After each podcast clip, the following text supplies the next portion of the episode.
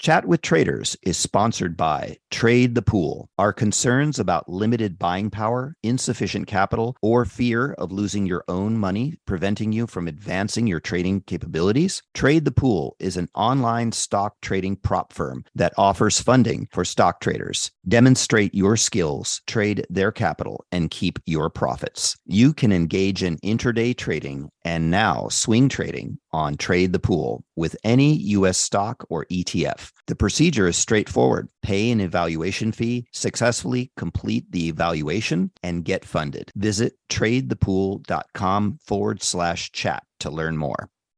You've seen the headlines. Bonds are making a comeback. But if you've ever tried to invest in bonds, you know what a clunky, complicated, broken experience it can be. That's why at Public, they took fixed income and fixed it. Now you can find, evaluate, and buy thousands of bonds with an investing experience designed this century. Add fixed income to your portfolio with corporate, treasury, and municipal bonds. Go to public.com forward slash bonds podcast to get started. This podcast is sponsored by Public. Full disclosures can be found at public.com forward slash bonds. Markets, speculation, and risk. This is the Chat with Traders podcast, hosted by Aaron Fifield. What's up? Welcome everybody to another installment of your favorite trader's favorite podcast, Chat with Traders. I'm kidding people, just having a laugh, but welcome nonetheless.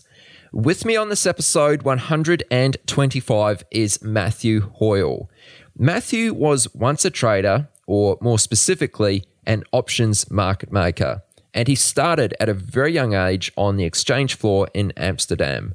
But since two thousand three, he's been in the headhunting, or otherwise known as recruiting, business. His firm is Matthew Hoyle Financial Markets. So what he does is he finds the best candidates for hard-to-fill roles. He's contracted by banks, hedge funds, and all sorts of trading firms. For example, just to name a few, Tibra, Optiver, Tower Research, Citadel, Millennium Partners, amongst many others. Needless to say, Matthew's super knowledgeable on the industry and he's won many awards for doing what he does. During this episode, we get talking about tips for getting hired, the skills which are most in demand and what firms are looking for, also how firms attempt to attract and retain talent, various compensation structures, and everything in between. Let's jump right to the meat of this episode. Coming to you from Hong Kong, here is Matthew Hoyle.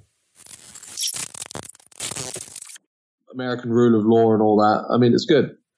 Good stuff, man. Well, if you don't mind, bring us up to speed on your days prior to being a recruiter. What's your background?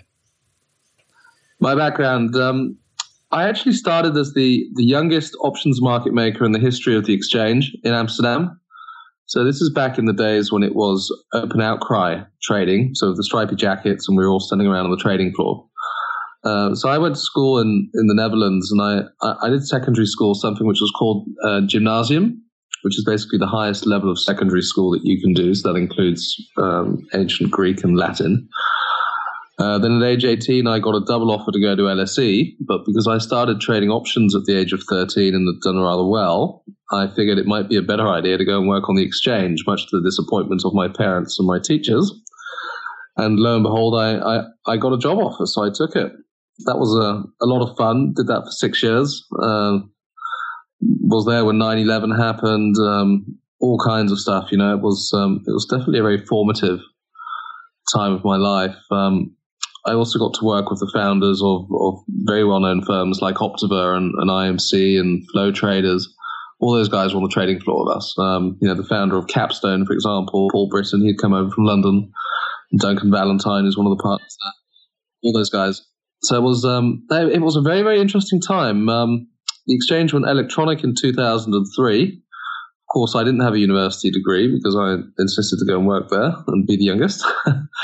So I had the choice to either go, to, go back to university and study um, or go to Chicago and continue doing open outcry trading. I, I didn't think that was a good idea because it was clear that it was a sunset industry. uh, or do something else entirely. And it wound up being the latter. So that, that's how I wound up in recruitment, actually, by accident. Okay. And did I hear you correctly? Did you say Duncan Valentine? Isn't he one of the um, the dragons on Dragon's Den? That's a different Duncan Valentine. Okay. The Duncan Valentine I'm talking about is the global head of uh, marketing and capital raising for Capstone. Right. I was going to say, I didn't think he was a trader.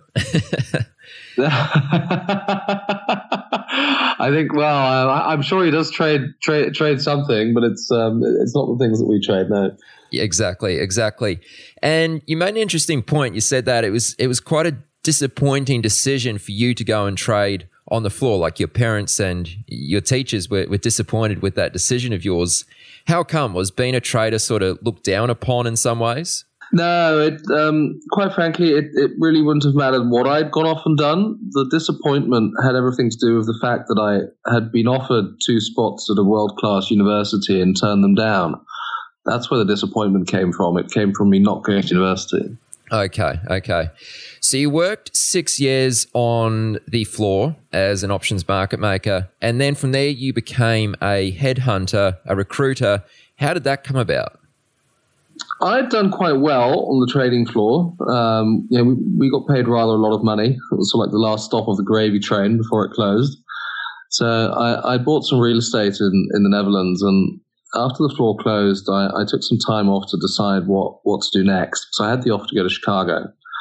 And um, another guy in the same building was actually a headhunter. He he was doing sales and, and marketing and also technology, which I, I to this day I still find a very odd combination.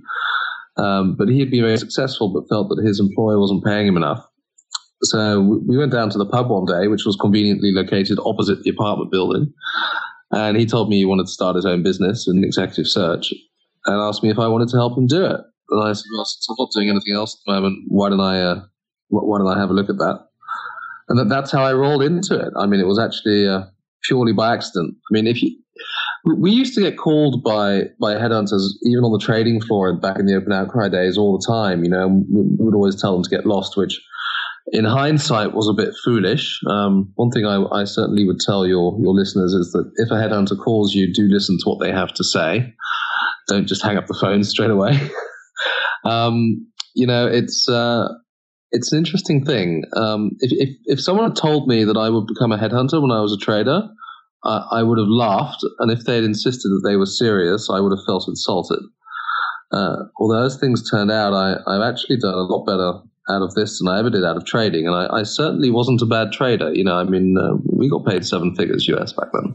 Wow, wow, okay. That, that's really good money, especially for um, however many years ago that was. So just to set the scene here, put this in your own words. I mean, I know it's pretty self-explanatory, but what is your role as a headhunter today? Like, what do you do? Like, how do you describe your your job? Okay. Our job, it, it's really quite straightforward. We match um, candidates to employers. The driving force behind that is always the employer. So uh, we are contracted by employers, you know, firms such as uh, Citadel, Tower Research, Optiver, I M C, Tibra, all, all these kinds of guys. Um, to to go and find individuals for uh, hard to fill roles, mostly. Um, that that's very much the executive search part, which tends to be the higher end of the business.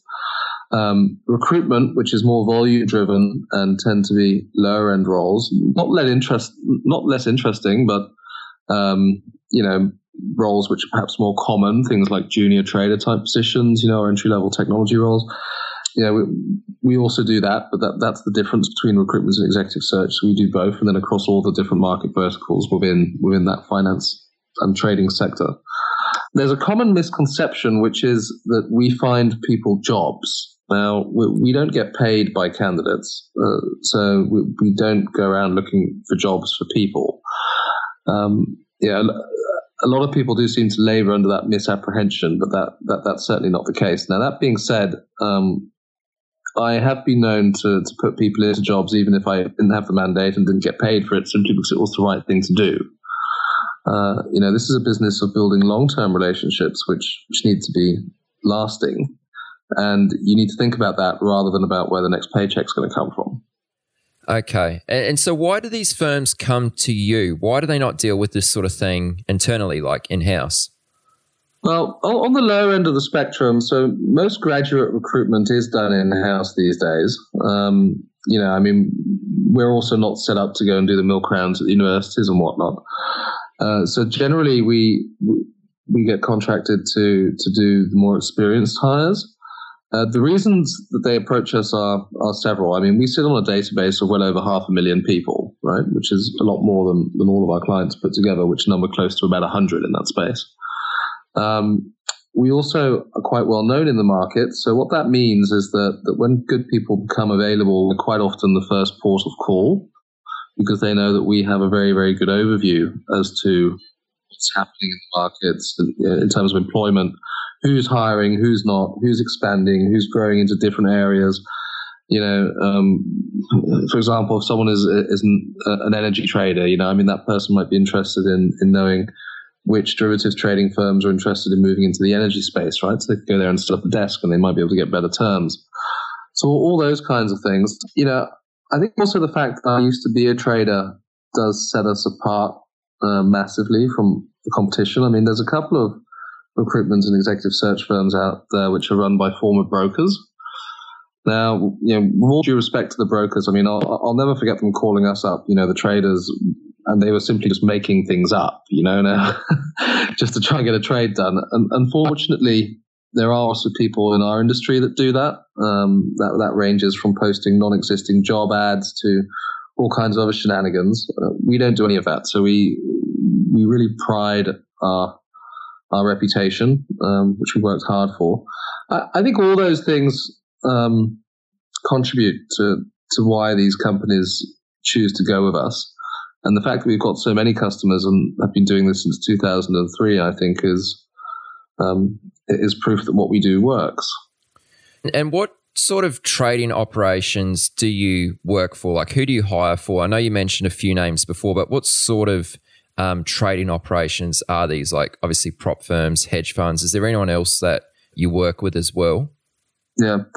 Okay, so so within the hedge fund domain, um, we do pretty much everything, right? So this ranges from multi-strategy hedge funds, so you know, which have a multi-manager type of approach.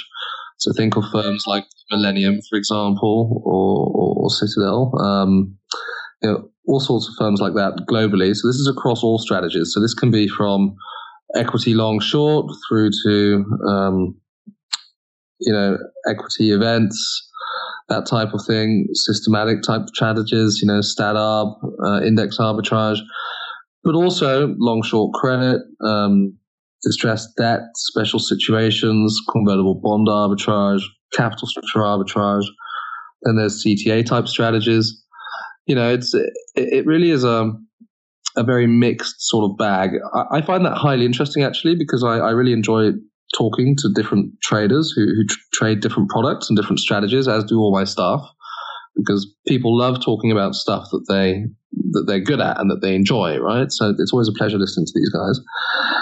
Then within the the prop trading universe, you know, there's uh, a shrinking number of more manual prop trading firms. Um, we don't really hire for arcades, uh, you know, where, where people bring their own money.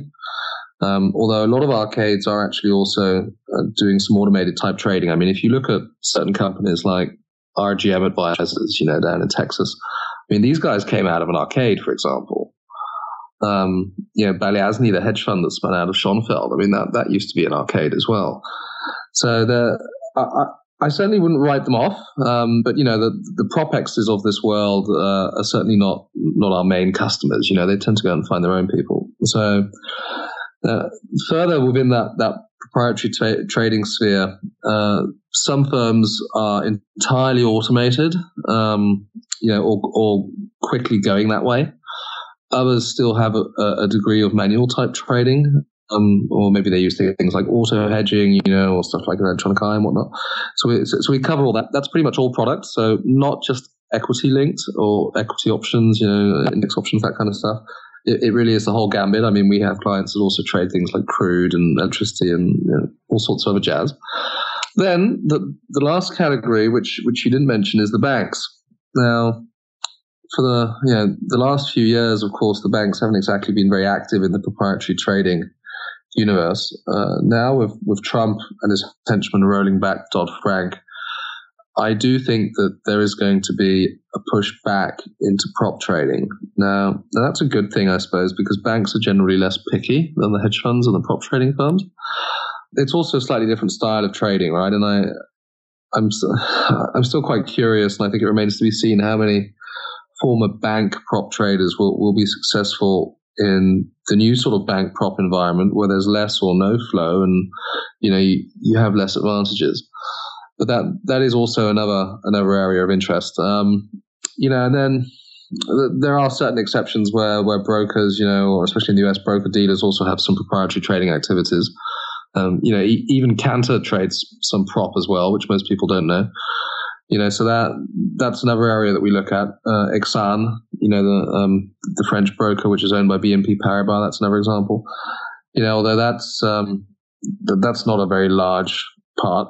And then another area is is actually fintech type companies, uh, firms that have come out of places like Silicon Valley, or to to a lesser extent, you know, out of, out of some of the Beijing uh, development areas there. You know, where you've got firms like Google and whatnot. You know, so, so some of these companies which are really technology driven and have built great technology solutions uh, are now also branching out into the, the trading world. Um, you know, I mean, there's there's a fantastic company in Moscow called Artificial Intelligence Management that has you know sixty uh, quants and, and developers, you know, all doing machine learning stuff like that, but they don't have any traders.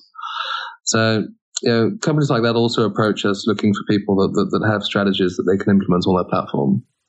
Just going back to one of the words you used, you described some prop firms as arcades. Now, I know that's a slang word and some people are probably not really understanding what you're saying there. Can you just clarify what you mean when you describe a, a prop firm as an arcade? Okay. All right. Well, well, let's first of all start off with, with what is a prop firm, right? A proprietary trading firm trades its own capital. Um, an arcade, on the other hand, uh, they ask you to bring your own money to the table, which basically acts as a, a first loss type of principle, right? So if, if you take one hundred thousand Aussie dollars or U S dollars of your own money to, to an arcade, they'll let you employ leverage, um, but the first one hundred thousand dollars that you lose is your own, right? And you can't lose any more than that. So they're not actually taking any risk on you. They, they basically facilitate you, uh, and there's also very little trading involved. So... So basically, they, they act a bit like a glorified broker. Okay. Now, moving on a little bit, I want to talk to you about actually sort of getting a job in the industry. So, you know, I've heard firsthand about some firms, they get like a thousand plus applications when they advertise for uh, a certain job coming up. How do employees filter these? And I guess, um, I don't know how relevant that this question actually is to specifically what you do, but I mean, I'm sure you're very familiar with the process. Like, how do employees filter through so many, like thousands or thousand plus applicants? Like, how do they do that? Well, I wish I could say otherwise, but quite often the answer is they don't, which is another reason they come to firms like ours. I, I, I mean, I think it's good for a moment just to consider why, you know, employers receive thousands of applications. The, the reason this happens is that a lot of people and, you know, job seekers are inclined to apply for the jobs they want and not the jobs that they're qualified to perform. Now, that that's a surefire way to to to, to, to basically not get invited for an interview, right? So Um, you know, I, I've seen people apply to every single job that we posted, right? Whether it was, you know, it, it could have been toilet cleaning lady or something, right? And they would have applied to that as well, uh, as well as a trading job. Uh, you know, I mean, that, that that's not a good way to go about things. Um, you know, so that that's one thing. So I've, I would say that don't apply for stuff that you're not qualified for, um, because it's going to make everyone's life easier. Now, you know, of course, yes, that there still are loads and loads of applications. Um, right now, a lot of our customers also use software to help with this process. They use tools like Greenhouse, for example. You know, these are, are H R C R M type systems. Um, think of it a bit like Salesforce, but then for, for recruiting and for C Vs, right? Others use platforms like Bullhorn Staffing. You know, so these th- these tend to manage the, the flow somewhat. You know, so then basically you're talking to a computer, right? So what does the computer look at? It's going to look at education. It's going to look at grades, you know, especially for, for, for fresh grad types of roles, right? It, really hard sort of quantifiable things. You know, we, we have certain customers that will only hire from certain schools, for example, right? Now, for the more experienced hires, that all goes out of the window, and then the computers have a much, much harder time interpreting uh, experience on a C V, right? So you, you really need humans to look at that and and make a judgment call. Now, that, that does become more difficult, although in practice, it's not the senior jobs which receive a thousand applications. It's the junior ones, right? Because everyone's eager to go out and get a get a job and then just applies for everything. Now, this is probably more applicable to the junior positions that come up as well.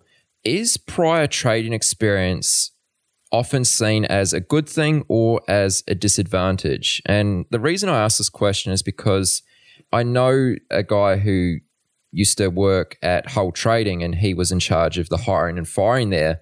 And one of the things he said to me was that if you applied for a job and you had prior trading experience, in most cases, you'd be disregarded just because of that. You know, they wanted people coming into their firm who had no sort of uh, biases or no uh, preconceptions about how to trade, so that they could sort of train them to how they wanted them to trade, if that makes sense. Can you add to that? Is there anything which you've, you know, observed, whether prior trading experience is a good or potentially a disadvantage?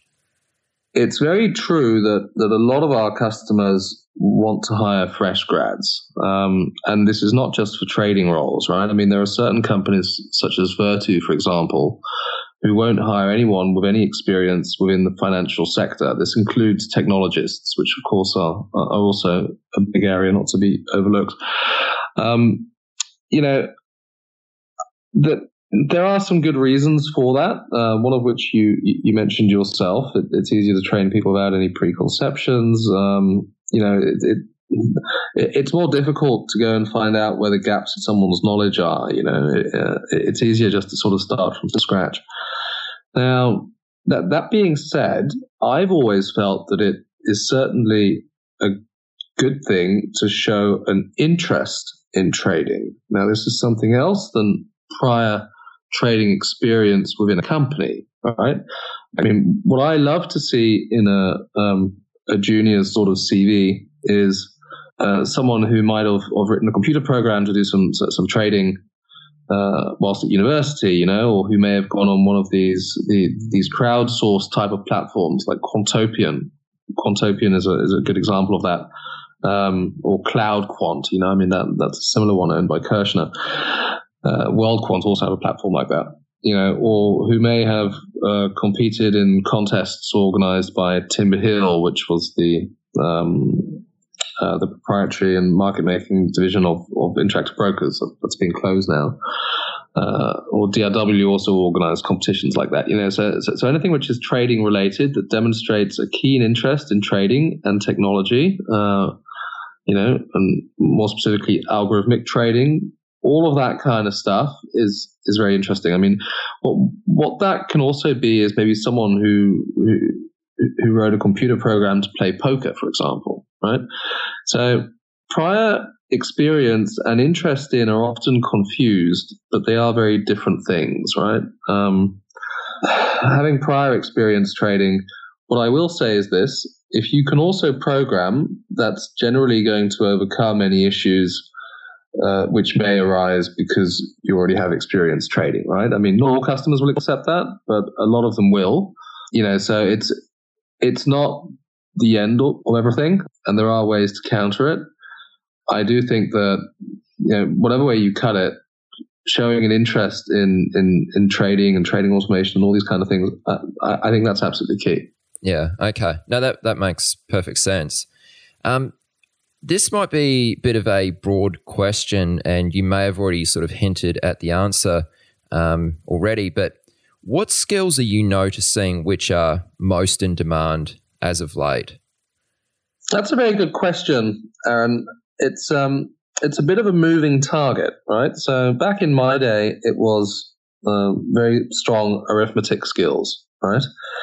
Uh, the, this is even still apparent in the tests which companies like Optiver and I M C and Maven Securities, you know, and Acuna, you know, all, all these Optiver spinouts and, and Tibra uh, also administer. You know, I mean, you, you basically have to do a hell of a lot of mental arithmetic in a short period of time, and it's it's not designed to actually test your ability um, in terms of math or anything like that, because they're not hard. It's just a lot in a short period of time. It's actually more like a stress test, you know. So, so back in the day, I mean, anyone with a PhD in physics, for example, would fail that, right? Because they just weren't used to doing that. So, so people would need to practice it. Um, there's some great programs out there for that, like trader test dot org, for example. You know, I mean, this is run by by a guy who works at Optiver. Um, you know, if if you go on that and and and use it to practice, don't don't give them your C V. You should send it to us instead. You know, so so. That that was one thing. Then as as time progressed, you know, obviously technology skills became more and more important. Um, and that started off with, with Python and, and scripting languages, and and C plus plus became more important. Um, you know, Java was for a short period. I mean, that's that's not something I would really bother with now. But I I think that, that all these things are still relevant, right? So it becomes a little bit like a um, uh, uh, a collection of things, right? So. Yes, you need to be able to perform under stress. You need good arithmetic and mathematics skills. Um, you need to be able to, to script. Um, you need to know some programming, ideally in C plus plus. Uh, you know, all, all that kind of stuff. I mean, V B A MATLAB just won't cut it. Um, but now, to make matters even more interesting and complicated, something that we get asked to look for a lot is, you know, things like statistics, and then specifically people doing machine learning, and that's now also moved on to sort of deep learning, um, you know, using Bayesian methods and and all that jazz.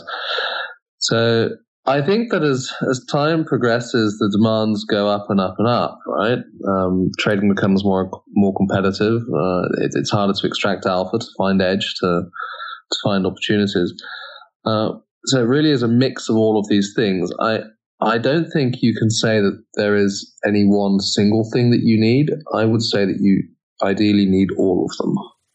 Now, I know a lot of the hand traders are going to be sort of a bit frustrated with that answer. So let me ask you this question. For someone who just wants to be a point and click trader, right, they have no desire to code, are there still positions that they could be looking for if they actually wanted to get a job in the industry instead of just being an independent trader? Well, I mean, point and click traders generally tend to go in in in one of three directions, right? I mean, some of them have evolved into absolutely enormous discretionary macro traders. You know, think Paul Tudor Jones, for example, right? Um, You know, so that, I mean, that really is taking punts on absolutely everything. It's all discretionary. I mean, that that's very much a point and click game. Others became very, very large in in certain products.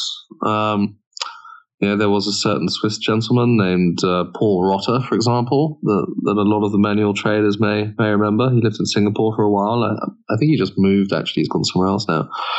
You know, so but but those guys tend to generally retire, and then there's the category that.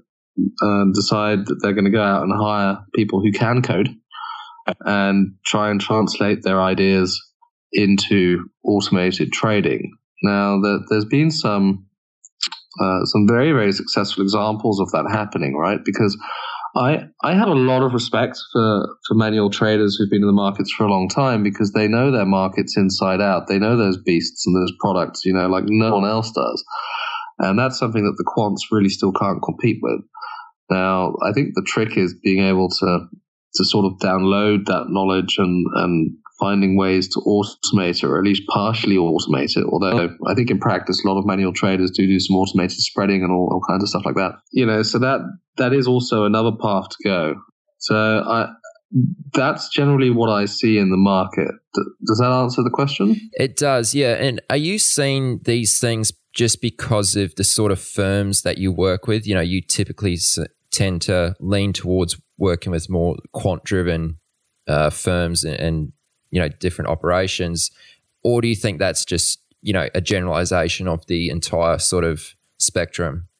No, I th- I think that the whole industry is shifting more and more towards automation. I mean, you know, the, the explosion of algo trading in countries like India and China has been very noticeable, right?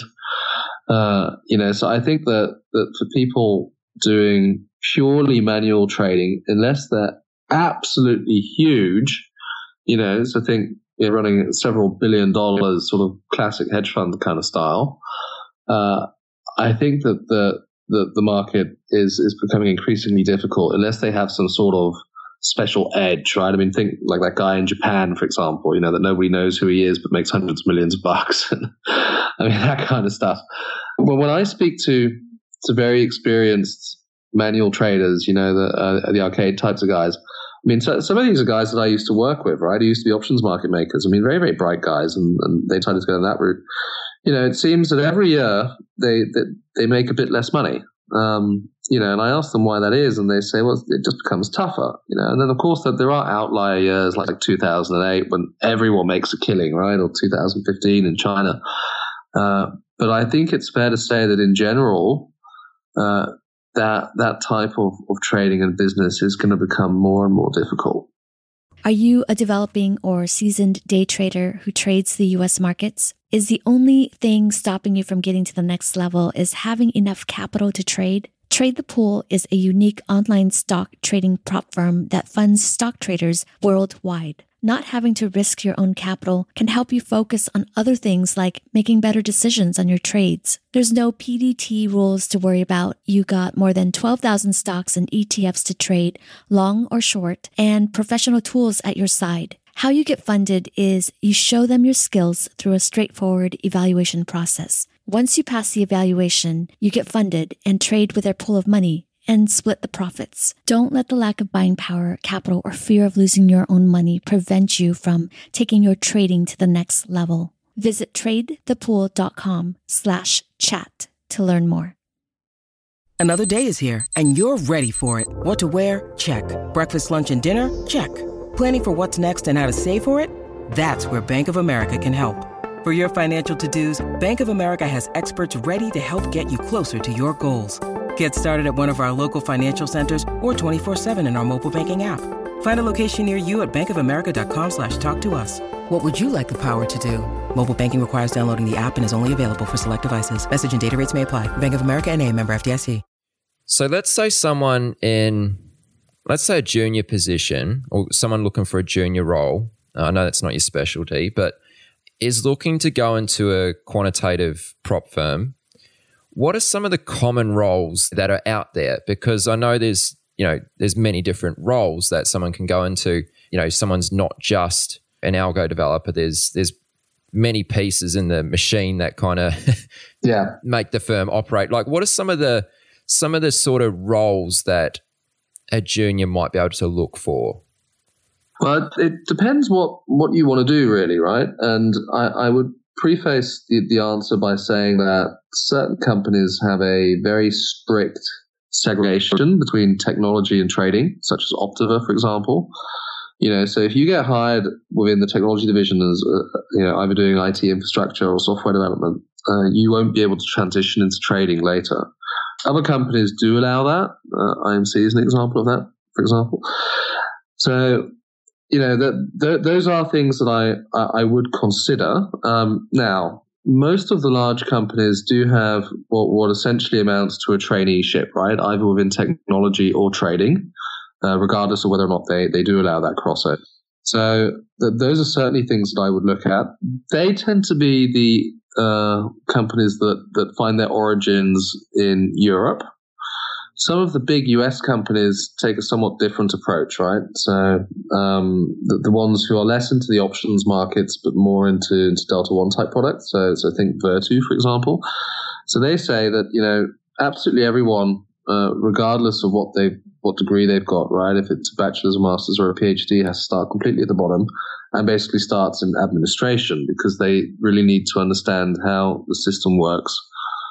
all the way through, right? I mean, a company like Virtu has a hard cap of one hundred fifty employees globally, which is quite incredible considering that they, they, they make nearly as much money as some companies that have five times that many employees, right? So, you know, that, that that's a different type of approach, more a more integrated one. Yeah, that there's various various options. I think that it it really kind of depends what environment you want to be in, and yeah, I, I sort of alluded to that by by talking about the the differences between several firms, right? I mean, it really is it, it's a difficult thing because coming straight out of university, you know, and looking at these junior types of roles, I mean, obviously most students wouldn't know the differences between all these firms. But the differences are, are very, very significant. I mean, consider this. Most of these companies have grown incredibly quickly. So a lot of them have struggled to really find a corporate identity and a, uh, um, you know, a, a clear corporate culture. So so these things tend to be a little bit in flux. And, and then when that does start to form, I mean, you know, they, they really do evolve in very, very different ways from each other. Yeah. Now, you use the phrase coming straight out of university. What if someone hasn't come out of university? What's their chances of actually getting a position at, you know, one of these firms we're kind of describing here? Um, is, uh, you know, is that one of the one of the ways that employees uh, or potential employees actually filter applicants? It is, but only to an extent, right?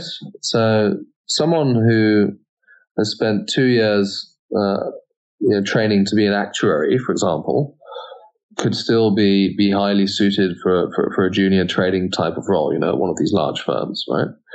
You know, someone who who spent the last two years doing sales and marketing uh, might be less suited, unless it's for the wholesale desk at a place like Optiver, for example, and they speak ten different languages. Um, you know, so I think that it really depends on what the candidate in question has done uh, with, with their time. I think that that's a very important thing. And then, you know, the second most important thing, it's going to come back down to also that interest in trading. You know, I mean, what what is the motivation?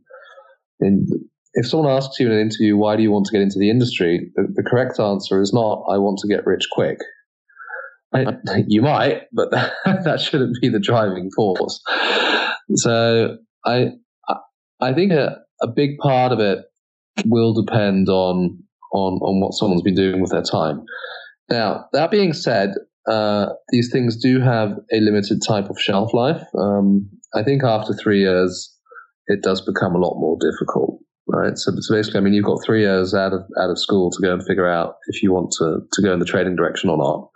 Um, and then if you do, you should have been doing something which at least has some sort of relevance, right? I mean, it doesn't need to be relevance to trading, but but utilizes some some type of transferable skill, right? This is something that that, that we look at a lot, uh, transferable skills. So. Um, you know, things that people do in, in other industries uh, or technologies that, that can maybe be applied to the trading world. And do you find, you know, just while we're talking about sort of coming out of university and that sort of thing, do you find that as someone might get older, it does really become much more difficult for them to land a position inside one of these firms? Yes. You know, within technology, not so. We get asked for technologists all the time, right? And Uh, that there's such a big shortage of, of senior C plus plus developers and whatnot that, you know, we'll gladly take someone who's got fifteen years of experience as long as they're good at C plus plus outside of the financial industry, right? So so that, that that's a very clear sort of difference. The same goes for the very heavyweight quants. I mean, some some really big quant funds like P D T Partners or Renaissance Technologies, you know, Renatech. Um, but also Citadel, you know, and, and Two Sigma, A Q R, they, they will take academics as well, right? I mean, they don't want people that have actually worked anywhere outside of university, right? But it's it's not unusual for them to hire a forty-five-year-old professor.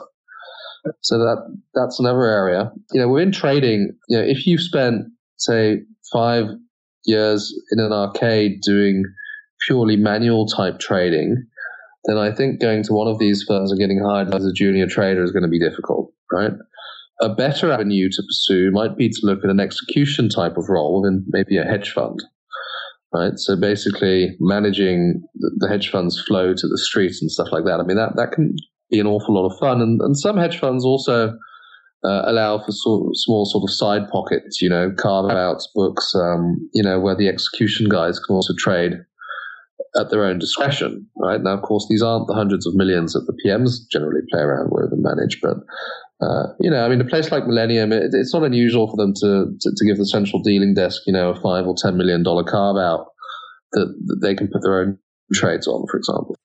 So, for the most part, our conversation sort of revolved around how the would-be employee can get inside one of these firms. Let's talk about it from the other angle. So, you know, what do these firms do in an attempt to try and attract the best talent that they can, and also keep that talent once they once they have them? Oh gosh, um, pretty much everything you could think of under the sun, right? Um, something the Americans are huge on is that, that employees should not be allowed to pay for any food, right? So they they have these massively stocked fridges, right?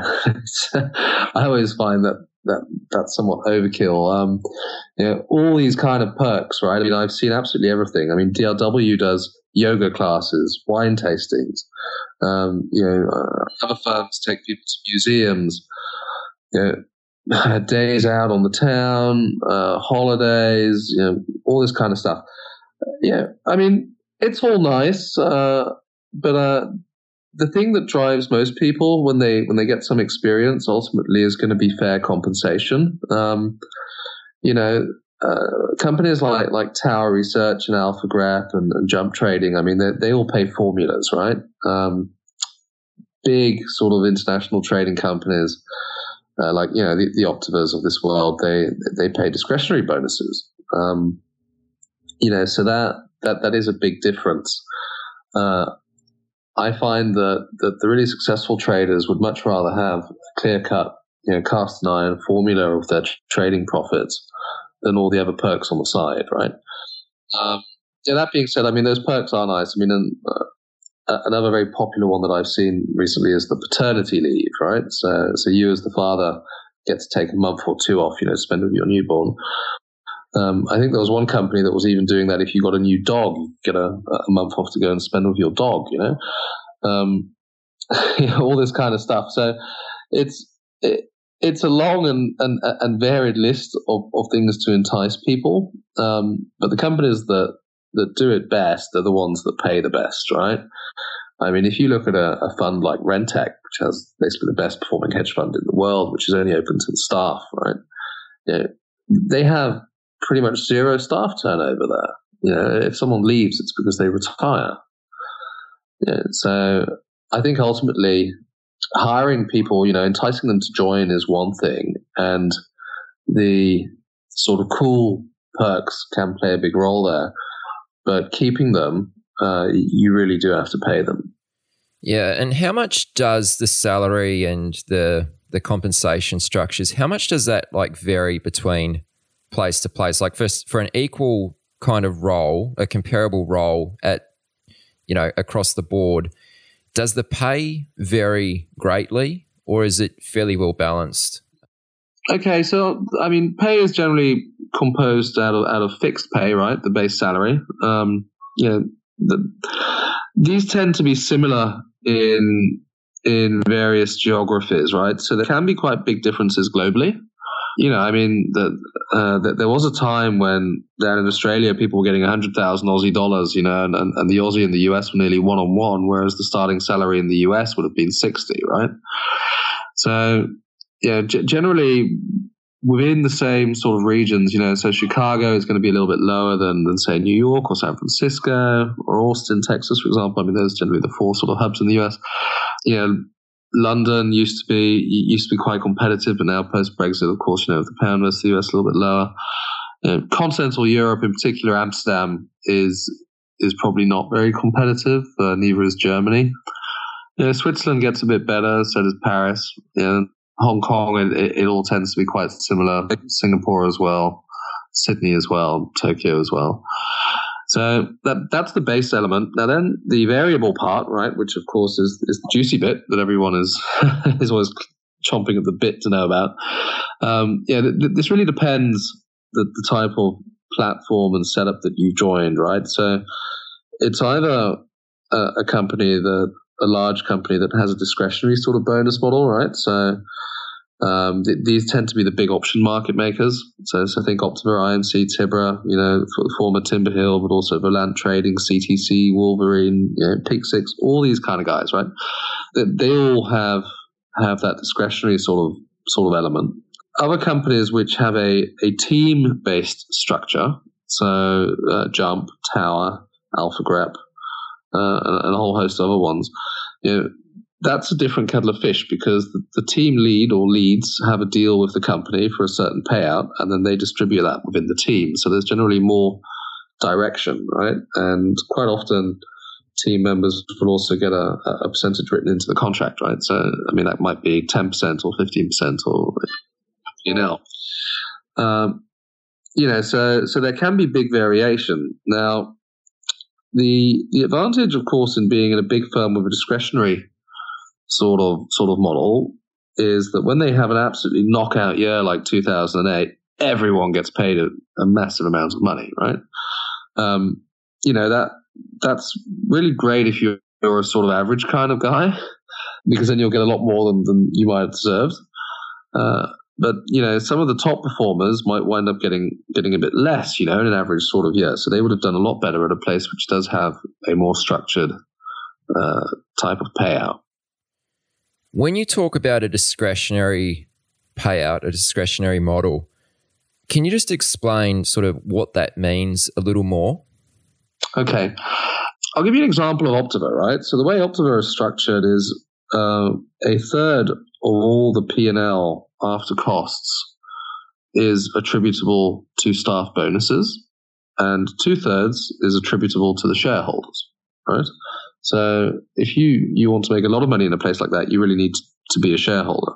Now, that of that third, it's basically the management who decides who gets what. Now, there's a lot of factors that, that go into deciding that, right? Uh, trading performance, but also performance within the team. Uh, how helpful have you been? Have you contributed to projects? But also, you know, do you show up to work on time? Are you a pleasant guy to work with? I mean, all, all this kind of stuff, right? So, so discretionary, it, basically it means that you're going to find out what it is at the end of the year. And, uh, you know, depending on where you are, that there, there could be a significant political element to that as well, right? Whereas if it's a percentage payout, which is contractually agreed. Um, and certainly most hedge funds also have percentage payouts, right? I mean, that, that's also an interesting thing to note. Then you, you're going to know pretty much exactly what you're going to get, right? So the the discretionary payout is is something which, of course, has been long favoured by the banks as well. Okay, cool. Yeah, I think that makes things a little clearer. That's good. So just looking forward now, you know, to the future, a few questions around that. Um, I guess the first one would be, are there any roles which you used to hire for um, which pretty much no longer exist? Good question. I think that, that a lot of roles evolved over time. Believe it or not, that we do even still hire open outcry trading roles, right? I mean, ultimately, big companies like, like I M C and Optiver and, and C T C, I mean, they, they do need people in the trading pits as long as they're open in Chicago, right? Of course, these uh, these are a lot less common, um, but it's it's not the case that they've, they've vanished entirely. No, I think that, you know, if you take into, into consideration that certain positions may have evolved slightly or significantly over time, I I don't think it's the case that that, that certain jobs have, have completely disappeared. Yeah, just in general, right? I mean, if you take some very specific things like, you know, prop trading within the banks, of course, I mean, that, that did completely disappear for a while, right? And have you seen the amount of hiring decrease at all? Like, as automation increases, has the amount of hiring decreased in any way? Or, you know, maybe even if it's not due to automation, is there another factor um, which is... affects the amount of hiring that takes place? Yeah, so I've, I've always associated hiring more with volumes traded rather than um, the extent of automation. You know, I mean, Virtu has a hard cap of one hundred fifty employees globally, right? So that's going to be very interesting to see what they do with K C G that have about a thousand. I mean, that's probably going to be a massive amount of layoffs. But, uh, you know, uh, th- th- that's a more unusual type of approach. What, what I tend to see is that that hiring is driven very much by, by volumes first and then volatility second, right? So when when volatility is high, everyone's looking for traders to take advantage of it. Uh, when volatility is low, everyone's looking for tech guys to basically try and you know, slit each other's throats with, with speed and latency, you know, and, and the latest microwave and radio frequencies and, uh, and all that jazz. You know, so so so the technology war sort of rages. Um, you know, and then when things are quiet and and people find it more difficult to make money, you know, so when vol is low, so volatility and volumes are low. Uh, that's generally the kiss of death, right? So people start to, to downsize. I mean, that, that typically happens after a big market move. You know, I mean, I'm I'm sure that all your listeners have seen many times that, you know, after a market tanks and crashes, you know, and then the volatility goes away, the volumes go away because everyone's lost all their money, and it just sort of lies down there, right? And then, you know, everyone sits around waiting for the next bull market to sort of happen. That, that's very much a situation where, where I would rather expect layoffs than anything else. Now, Um, but that's within the, the hedge fund and the prop trading world. Now, within the bank world, yes, uh, increasing automation has led to less hiring uh, and will continue to. The reason for that is is that, you know, quite frankly, um, the banks are nowhere near as nimble or sophisticated as all the prop trading firms and the hedge funds. So, you know, these guys are way overstaffed still, and that, that there's a lot of dead wood that, that can still be cut. You know, I foresee that that will continue uh, going forward. I mean, especially with, with new technologies like blockchain, you know, that might be able to to replace things like syndication, you know, and um, maybe even entire exchanges, you know, dark pools and all that kind of stuff. So, you know, I think that that within the banks, you know, who are also under immense pressure to continue to cut costs by the shareholders, you know, because they're all public companies. Uh, You know, it, it's much less a factor of volatility or volumes, right? They're, they're going to be cutting costs no matter what, right? If they if they have a knockout year, they'll th- they'll say thank you very much, that was great, but we're still going to try and try and squeeze every last penny we can out of it. Further moving forward, do you have any predictions for how how hiring might change? You know, I asked you earlier what sort of skills are most in demand right now, and you said, well, it's it's a constant moving target. Do you have any predictions for how hiring might change moving forward and any further developments in the industry? I think that, that you know, machine learning and artificial intelligence is is more than just a flavor of the month sort of thing. You know, I think that, that you are going to see an increasing shift there. Now, obviously, I understand that, that not everyone is, is, is going to go and study that, uh, and they shouldn't, right? Uh, but I... I do think that there's going to be increasing demand there. Um, one thing which is always going to be in demand is is people who are good problem solvers, right? Uh, nobody's really interested in hiring a trader that has one strategy. I mean, I, I want to hire traders that have a track record of reinventing the wheel and coming up with new strategies. You know, as as markets become more competitive, the the shelf life of trading strategies becomes shorter. So what you want is someone who has the ability to, to, you know, and the energy to go out there and look for new and cool and interesting stuff, you know, and put it all together and make it happen. You know, not someone who who has a strategy that makes a lot of money, but then when it stops working, sits around thinking, oh, you know, damn, what, what now, Sherlock? Right? So I think that that That, that that's quite an important thing. Other things which which I think will be more in demand. This might sound sound a little odd. I I think people who who have a sort of keen sense of business development. Um, one thing which which I see lacking is the, the, the sort of natural wanderlust, you know, and and uh, desire to explore. Right? I mean, I, I, I wish I saw more people come along and say, hey, you know, I've been trading this market, it works really well, but I want to try and apply it to different markets. And, you know, or uh, I heard that there's some funky stuff going on down in Mexico, right? Because because Trump's rattling the sabers, and, you know, can we go and trade that, you know, and apply our algos there? And, you know, all this kind of stuff, you know, or can we, can we move into new products? You know, what's going on in China? Uh, I think that, that that's also becoming um, more and more of an increasingly important thing. Now, the reason for that is, is that being competitive technology-wise, to do that on a global scale has become pretty much impossible, right?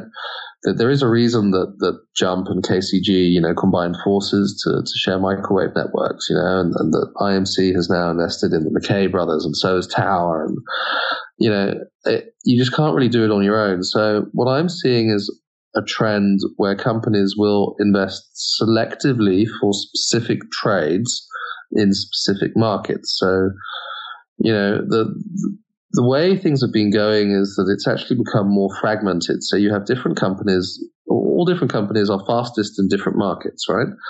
So where I see the advantages for people is if you can basically take, you know, your, your I P and your ideas and, uh, and all that stuff and, and then port it into new markets, figure out if it works, you know, and then make the relevant investment just in that market. You know, I mean, it, you don't need to, to have global colo, right? I mean, it only needs to be in, in, in the markets where, where, where you want to be competitive, right? That's where you want to have colo and, and have a microwave connection if, uh, if possible. You know, so, so that, that, that sort of desire to explore, I, I think is, is certainly something which, which I would like to see more of. Yeah, no, I think that's really cool to get your insight on that. You know, just to take us out here, is there any, I guess, final words, final bits of wisdom you'd like to pass on? Anything that might be helpful for particularly people trying to get into junior roles? Is there anything you'd like to share which might be helpful for them?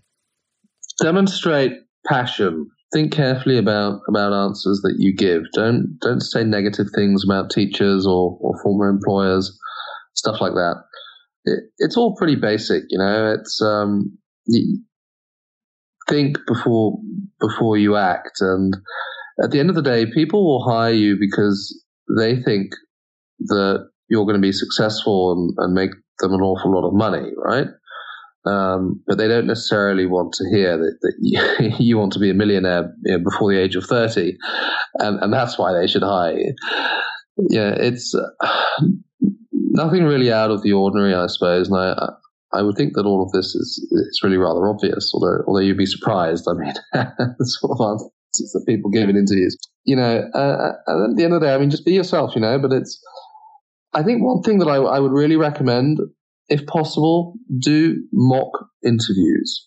Right? I mean, so many people lose out on jobs just because they perform poorly in interviews, and also on, on, on tests, right? Be it arithmetic tests or programming tests. Yeah, interviewing is the same thing. Practice makes perfect, right? And it there's no shame in, in not doing a good interview if it's the first one you've ever done, right? Because you haven't had any practice. What do you mean by doing mock interviews? Like, what's an example of that? How how can you do a mock interview? Look up a bunch of interview questions on Glassdoor. Uh, get one of your mates to, to, to basically pretend to be the interviewer, tell them to be devil's advocate, and just go through the motions. Yeah, right, right. Now, that's really good advice, really sound advice, Matthew. If anyone listening to this wants to find out a bit more about yourself and what you do, where is the best place they should go to? Our website is, is matthew hoyle dot com. That's M A T T H E W H O Y L E dot com. Uh, that's probably the best place to go. You can uh, you can basically just leave a message on the website. Uh, I'm also happy if people to email me directly. Uh, my email is very straightforward. It's it's matthew dot hoyle at matthew hoyle dot com.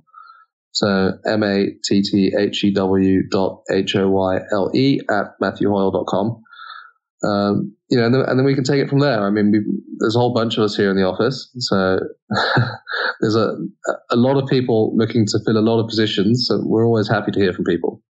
Very good. Well, I appreciate you coming on, Matthew. This has been hugely interesting for me. I mean, we've covered a lot of new ground that we've not previously talked about on the podcast. So um, I've thoroughly enjoyed it, man. Thank you very much. Likewise, Aaron. I, I certainly enjoyed it myself as well. Thank you very much for inviting me. and I wish you all the best. It's uh, it's a great show that you're doing. Thanks a lot. You've reached the end of this episode of Chat with Traders, but rest assured there are more episodes loaded with real market insight and zero hype on the way soon. So to stay updated with each great new release, subscribe to the podcast in iTunes, and we'd love it if you'd leave a rating and review. We'll catch you next time on Chat with Traders.